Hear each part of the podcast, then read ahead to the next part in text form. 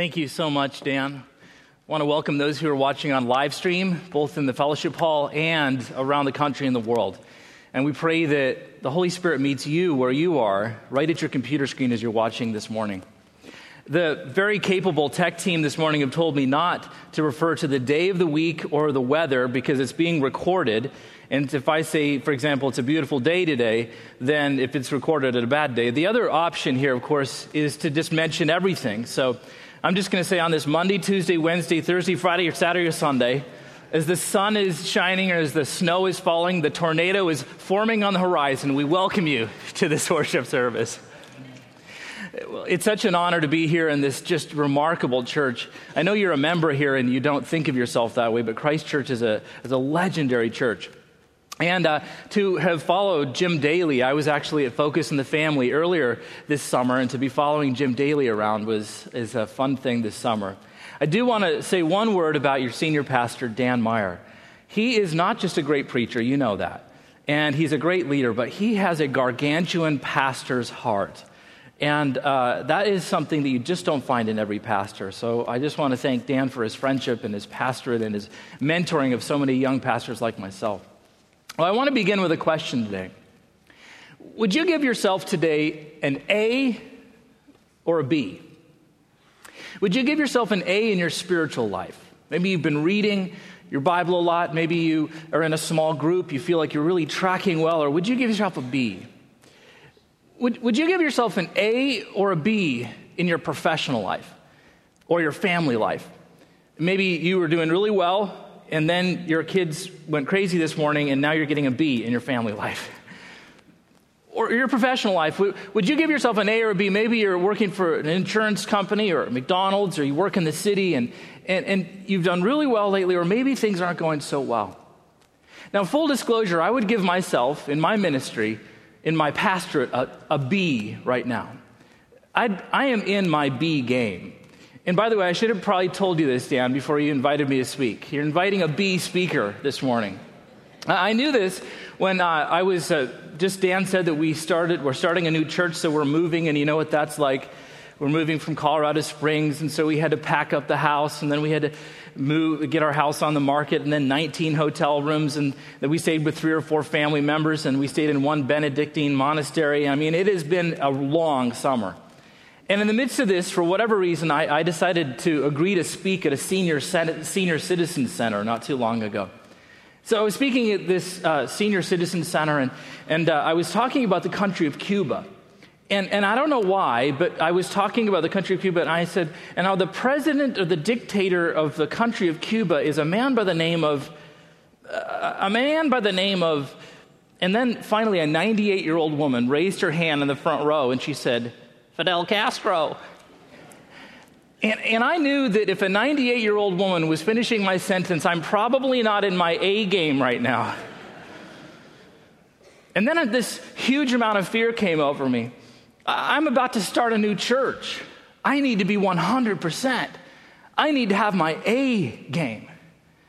But then I heard this voice in my ear, which I think was from God.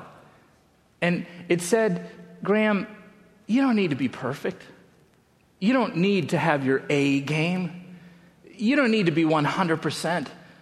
All you need to do is bring what little you have and put it next to what lot I have and see what we can do together for the kingdom of God.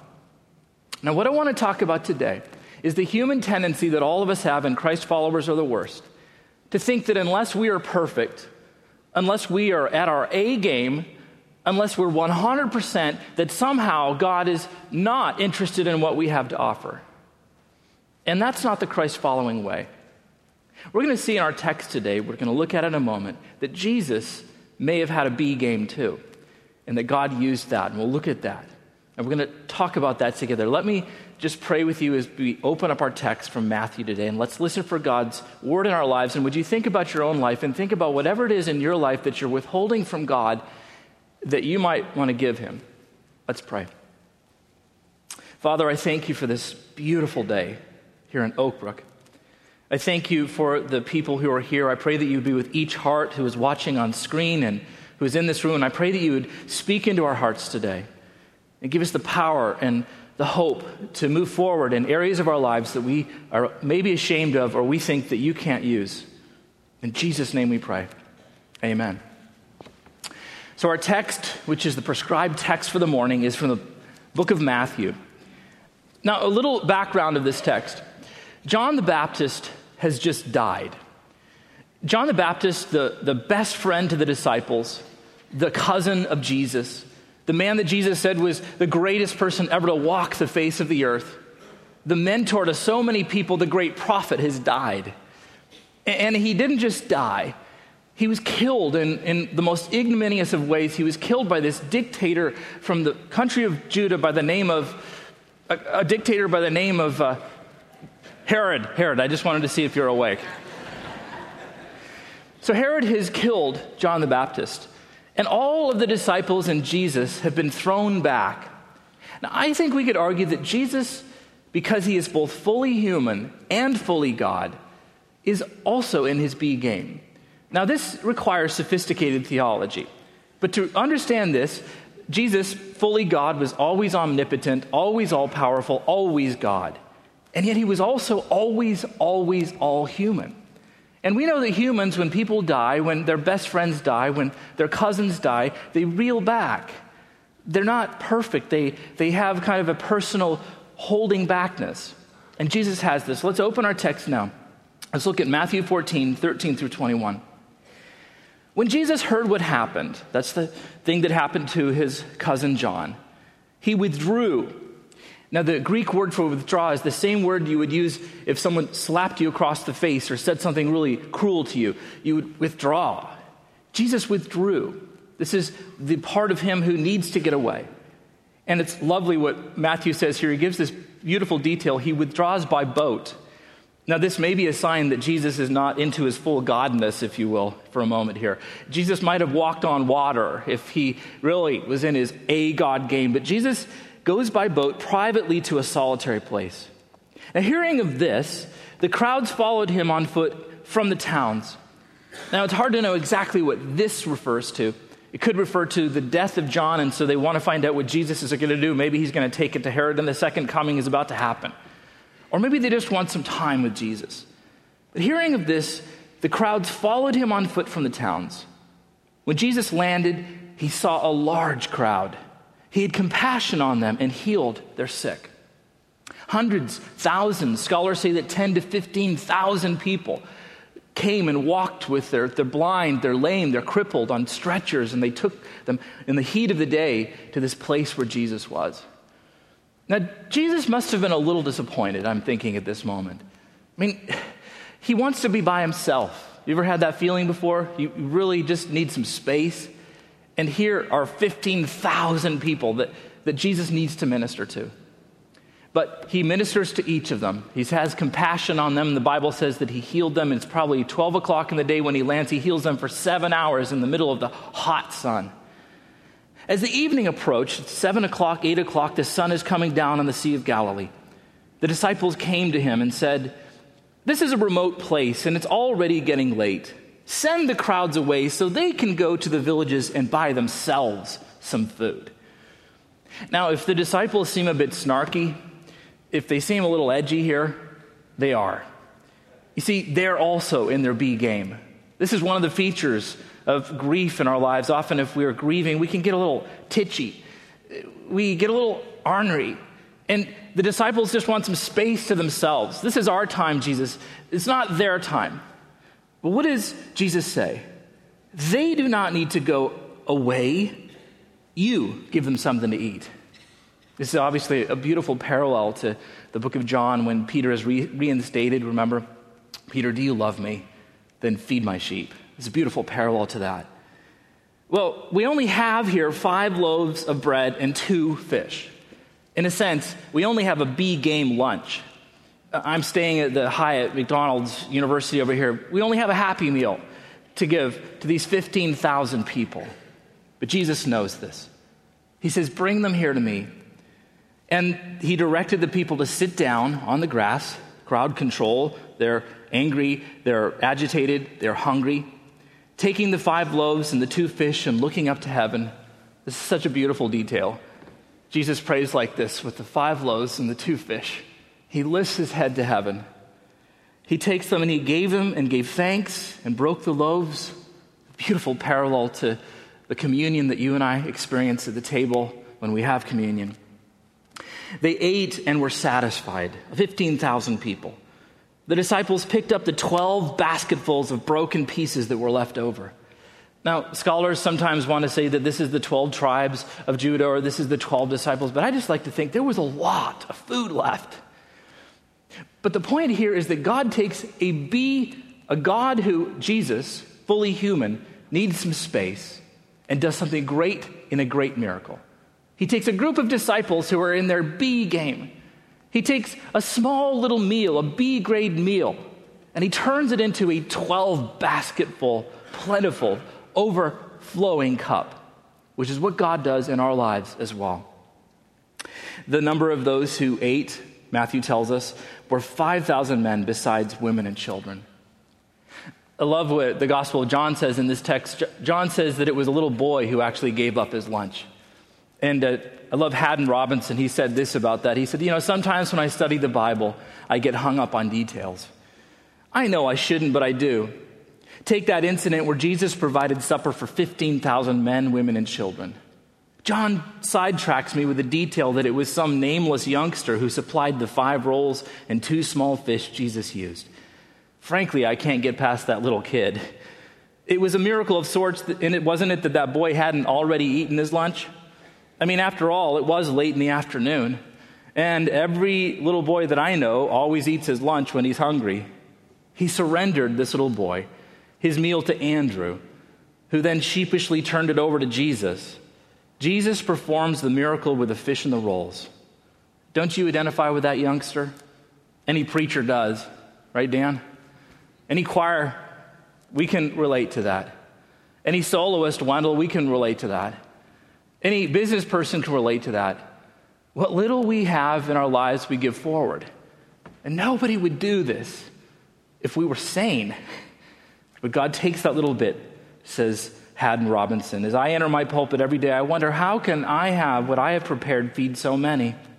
My best sermons are little more than fish and chips, and at times they're a bit greasy. Only Jesus Christ, through his Spirit, can do that. You have a long history of preachers in this church who are remarkable. Dan Meyer is one of them. DeKruyter was another one, and you have remarkable guest speakers come through. But I want to ask you, what was the greatest sermon you've ever heard in your entire life? What's that one sermon that stands out to you? Maybe it was a sermon that your childhood preacher gave you when you were just a little batten board church in the middle of maybe the Midwest somewhere. But I want to tell you about a sermon that I heard last year on this very weekend in Colorado Springs, which was hands down one of the greatest sermons I ever heard. Now, that's saying something. I, am a fourth generation pastor. You know, my, my dad, my grandfather, my great grandfather are pastors. I mean, we don't inherit, you know, trust funds in our family. We inherit pulpit robes in the Baird family. It's like a caste in my family. But this last sermon, this last year, was one I will never forget. It was preached by a man named Bob Mitchell. And maybe you remember Bob Mitchell. He was president of Young Life International back in the day.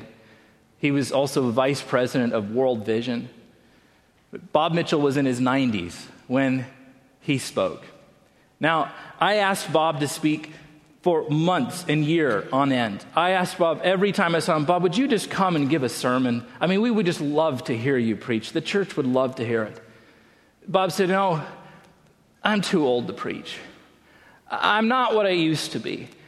I, I can't do that anymore. I, I, I'm really not an A preacher anymore. Every time I saw Bob, it was the same. No, Graham, seriously, you do not want me to preach. The morning we asked Bob Mitchell to preach, I'll never forget, we were sitting up in thrones up front, but we built a special platform for Bob Mitchell right next to the pulpit because we were worried he may not make it into the pulpit. And, and, so he had a ramp to walk up, but even as he got up and as he walked up to the pulpit, he started to sway. And I did wonder to myself, maybe this wasn't such a good idea to ask Bob to preach on this day. As he got into the pulpit, I mean, I wondered whether he might tip backwards or, and I worried about him. But then he opened his mouth, and I just want to play for you two minutes of that sermon. And as you do, I want you to think about this man who is giving his B, his B game to Jesus Christ and what God did with that. And I want you to think about that B game that you have that you've been holding back from God and see what God might want to do with that. Let's listen. It's a wonderful privilege for me to be standing here this morning. As the years go by, it's just a privilege to be standing almost anywhere.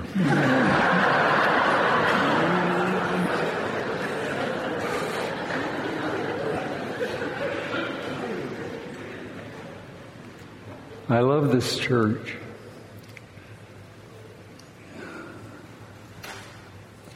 I first came here right out of college and a bit of grad school. Dr. Howard Hanson was pastor then, and he invited Young Life to come to Colorado Springs to work with kids in Colorado Springs High School, which is now Palmer High. I was the one who came to do that 63 years ago. I think, oh.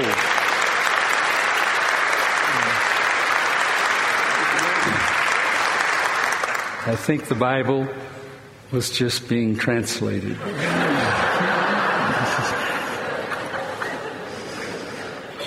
It was also my privilege later to start and to teach a new class called Pathfinders which I loved. Some of you are still here. you haven't gotten very far, have you? um,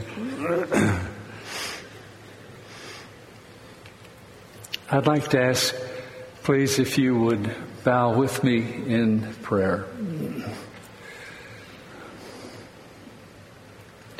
Holy Spirit, Open the eyes and ears of our heart that we may listen to all you wish to teach us. Please, dear Lord. Amen. And with that, Bob sat down, and I've never heard a sermon like it. So, Jesus was able to bring what little he had on that particular day in grieving, and God did great things with it. The disciples were able to bring what they have, and God did great things with that. A little boy brought a little lunch, and God did great things with that. So let me just ask you can God use your B game? I love there's a gym near our house that has a bunch of posters on the wall, and the posters all read, What's your excuse? There's a little guy on stilts who doesn't have legs who's running down the track. And what's your excuse? There's a kid who is in a wheelchair and he's going through the snow as he's working out, and it says, What's your excuse? Now, if we're honest with ourselves, we might say that we actually do have some pretty good excuses. I mean, maybe we just don't have any time to put forward anything for God. I mean, I know many of you get on the train at 5 in the morning here at the stand in Hinsdale, then you go out to work and you get back at 9 p.m., and you just, you don't have any time. And so, what you're saying is, you know, when I get a little more time, I'm going to give that little bit more time to God, but I, I don't have any time right now. Or maybe you are in the midst of grief. Maybe somebody that you know, maybe a loved one, a husband or a wife or a dad or mom passed away, and you just haven't been yourself for a while. Is you're saying, I need to pull myself together before God can use me, and then I'm going to volunteer for the usher program or the children's ministries. Or maybe you've got a health malady. You wake up in the morning and there's a leg that doesn't work as well as it used to, or your mind isn't as cognitive as it used to be, and you say, you know, I'm going to let those kids down there at Christ Church get involved. I mean, uh, they don't need me. I, I can't put forward that. Or maybe you are saying in your offering, you're saying, you know, I know there's a lot of big givers there at Christ Church or whatever church you worship at, and so I'm going to let the big givers pay for the bills down there. I mean, my little bit's not going to make any difference down there. Or maybe you're a perfectionist. You know, you just can't bear putting forward anything that you think is nothing but perfect. And so wait till it's perfect and then you're going to give something to God. My wife ran the Lakeshore Marathon a couple years ago here in Chicago, and a very hard race, but she has all these friends who, who told her, you know, I, I don't run races anymore. I just don't run the way I used to run. I have friends who are opera singers. Wendell, I loved your solo here today, but I have friends who say, you know, I don't sing anymore. Yeah, my voice is just not what it used to be, so I'm just not even going to sing anymore. I don't know what your excuse is. But let me just offer three things before I sit down that might help you with, with putting forward whatever little bit you're holding back from God. The first thing is this very often, God can do more with our B game than he can with our A game. Now, the great text here, the great person here is, of course, the Apostle Paul. We know that Paul had a really tough ministry. I mean, he was stoned and beaten in some of the towns that he ministered in. Paul was uh, thrown out of some towns, he was put in jail in certain other towns. We don't know exactly what happened, but towards the end of his life, Paul developed what he called a thorn. Now, scholars are divided about what the thorn really was. Was it, a, was it glaucoma? Some said, some scholars said, or is it something else like a psychological uh, problem or an emotional problem or a spiritual problem? We don't know, but we know that at some level Paul was in his B game. But you know what Paul said about that? I thank God for that thorn. And then he went on to say, the reason is because God's power is made perfect through my weakness. If you will, God's A game is made perfect through my B game. Now, I've been to seminary at Princeton with Dan, and uh, not at the same time as Dan, but I was with Princeton, and I'm working on another degree, and you can talk to scholars about exactly how it is that God's A game works through our B game, is made perfect, but we know that there is a miracle God that happens. It's a sense of revealing what it is that we have, which is less than that to God. I talked to a fundraiser the other day, Navigator fundraiser, who said to me, You know, I just raised a million dollars for kids to be able to go to camps for the next 10 to 20 years in the United States. I said, Wow, tell me about how did you raise a million dollars? He said, I said, Was that just the best talk you ever gave? He said, It was the worst talk I ever gave.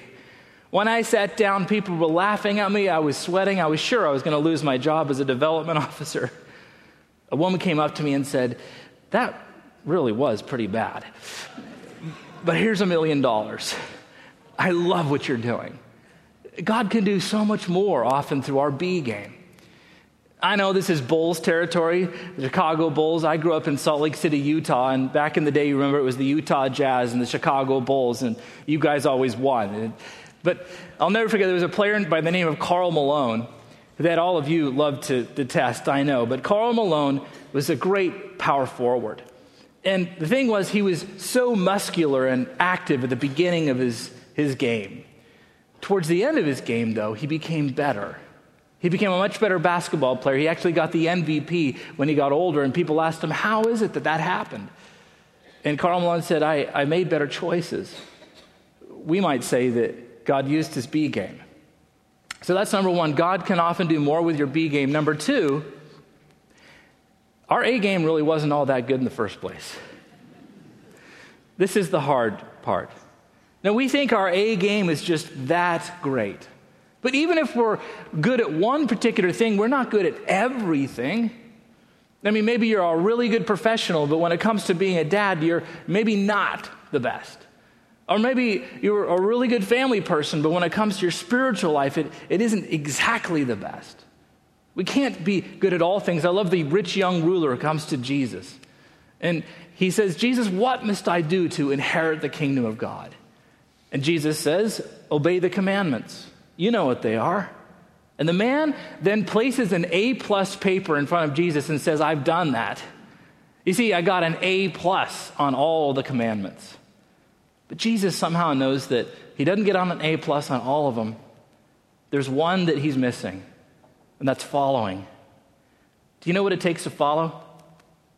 It takes a recognition that our A game isn't good enough. And so Jesus says, Leave all your earthly possessions and come and follow me. Now, this is a man who had gotten an A game in his professional life, too. He's a multi, multi millionaire. But Jesus knows that he can't follow in that B game thing. You know what's amazing about people who are in their A game? It's not good enough for them either.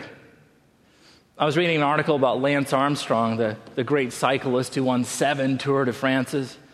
And many people tell me that actually he would have won those Tour de France even if he wasn't on performance enhancing drugs. He was just that good of a cyclist. But somehow for Lance Armstrong, being the best that there ever was wasn't even good enough. So he tried to be better. But now he's been stripped of all of his medals. He uh, is no longer leading Live Strong, Live Strong, the Cancer Foundation. He's in his B game. But do you know what he's doing every single morning? He wakes up and there are no cameras, there's no audience, there's no one saying, Lance, run for governor. He gets on his computer and he types emails to kids who are dying of cancer. And he says, Dear Johnny, I want you to know that I'm thinking of you, and I know you're going to make it through this. Yours truly, Lance.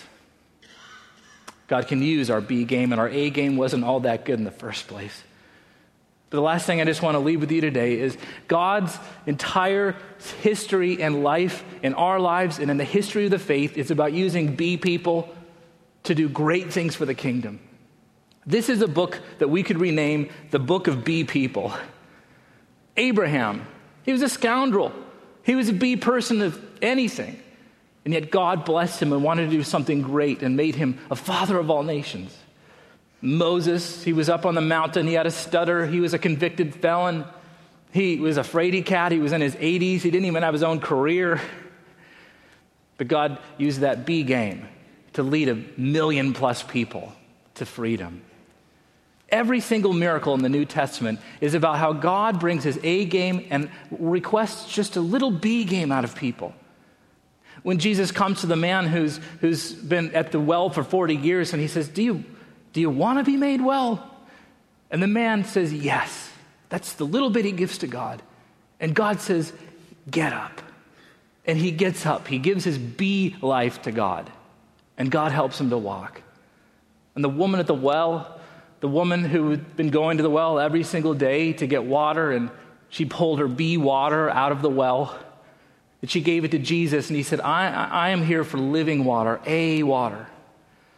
And her life was transformed. All the miracles, even the cross. When Jesus hung up on the cross with a life that had been lived perfectly, and he looked down the world and he said, Forgive them, for they don't know what they're doing. And what did he ask of us? That we give our B faith to God. Now, Luther really struggled with this. How can a B faith get us anywhere? This was what his whole struggle was. How can we be saved through a B faith?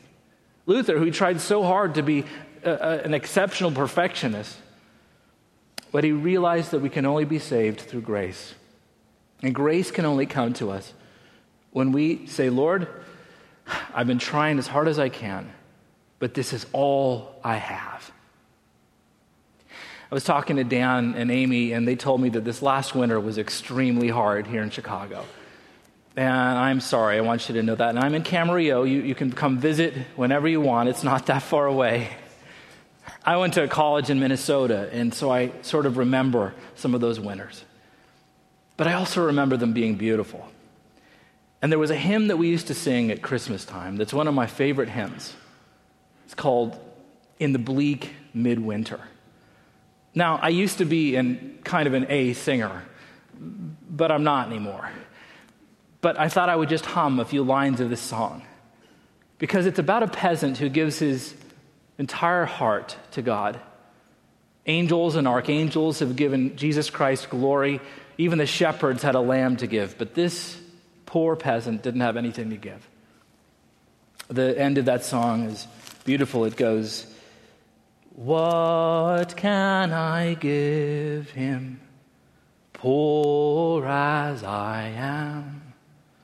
If I were a shepherd, I would bring a lamb. If I were a wise man, I would do my part. Yet, what can I give him? Guess I'll give my heart. Would you give God your B heart today? Would you pray with me? God, I thank you. Thank you for your perfection. Thank you that you're a God of grace who rains down into our lives. We confess to you, Lord, that we have kept things back from you, that we feel are not good enough for you, or we don't think can be used. We don't think there's really any value to them. Or things that we used to be good at that now we say, I'm not going to do that anymore because I'm just not good enough. I pray, Lord, that you would help each person watching today on live stream and every person here in the sanctuary and in the fellowship hall to reach deep into our lives and give you our all and see what you will do with it. In Jesus' name we pray. Amen.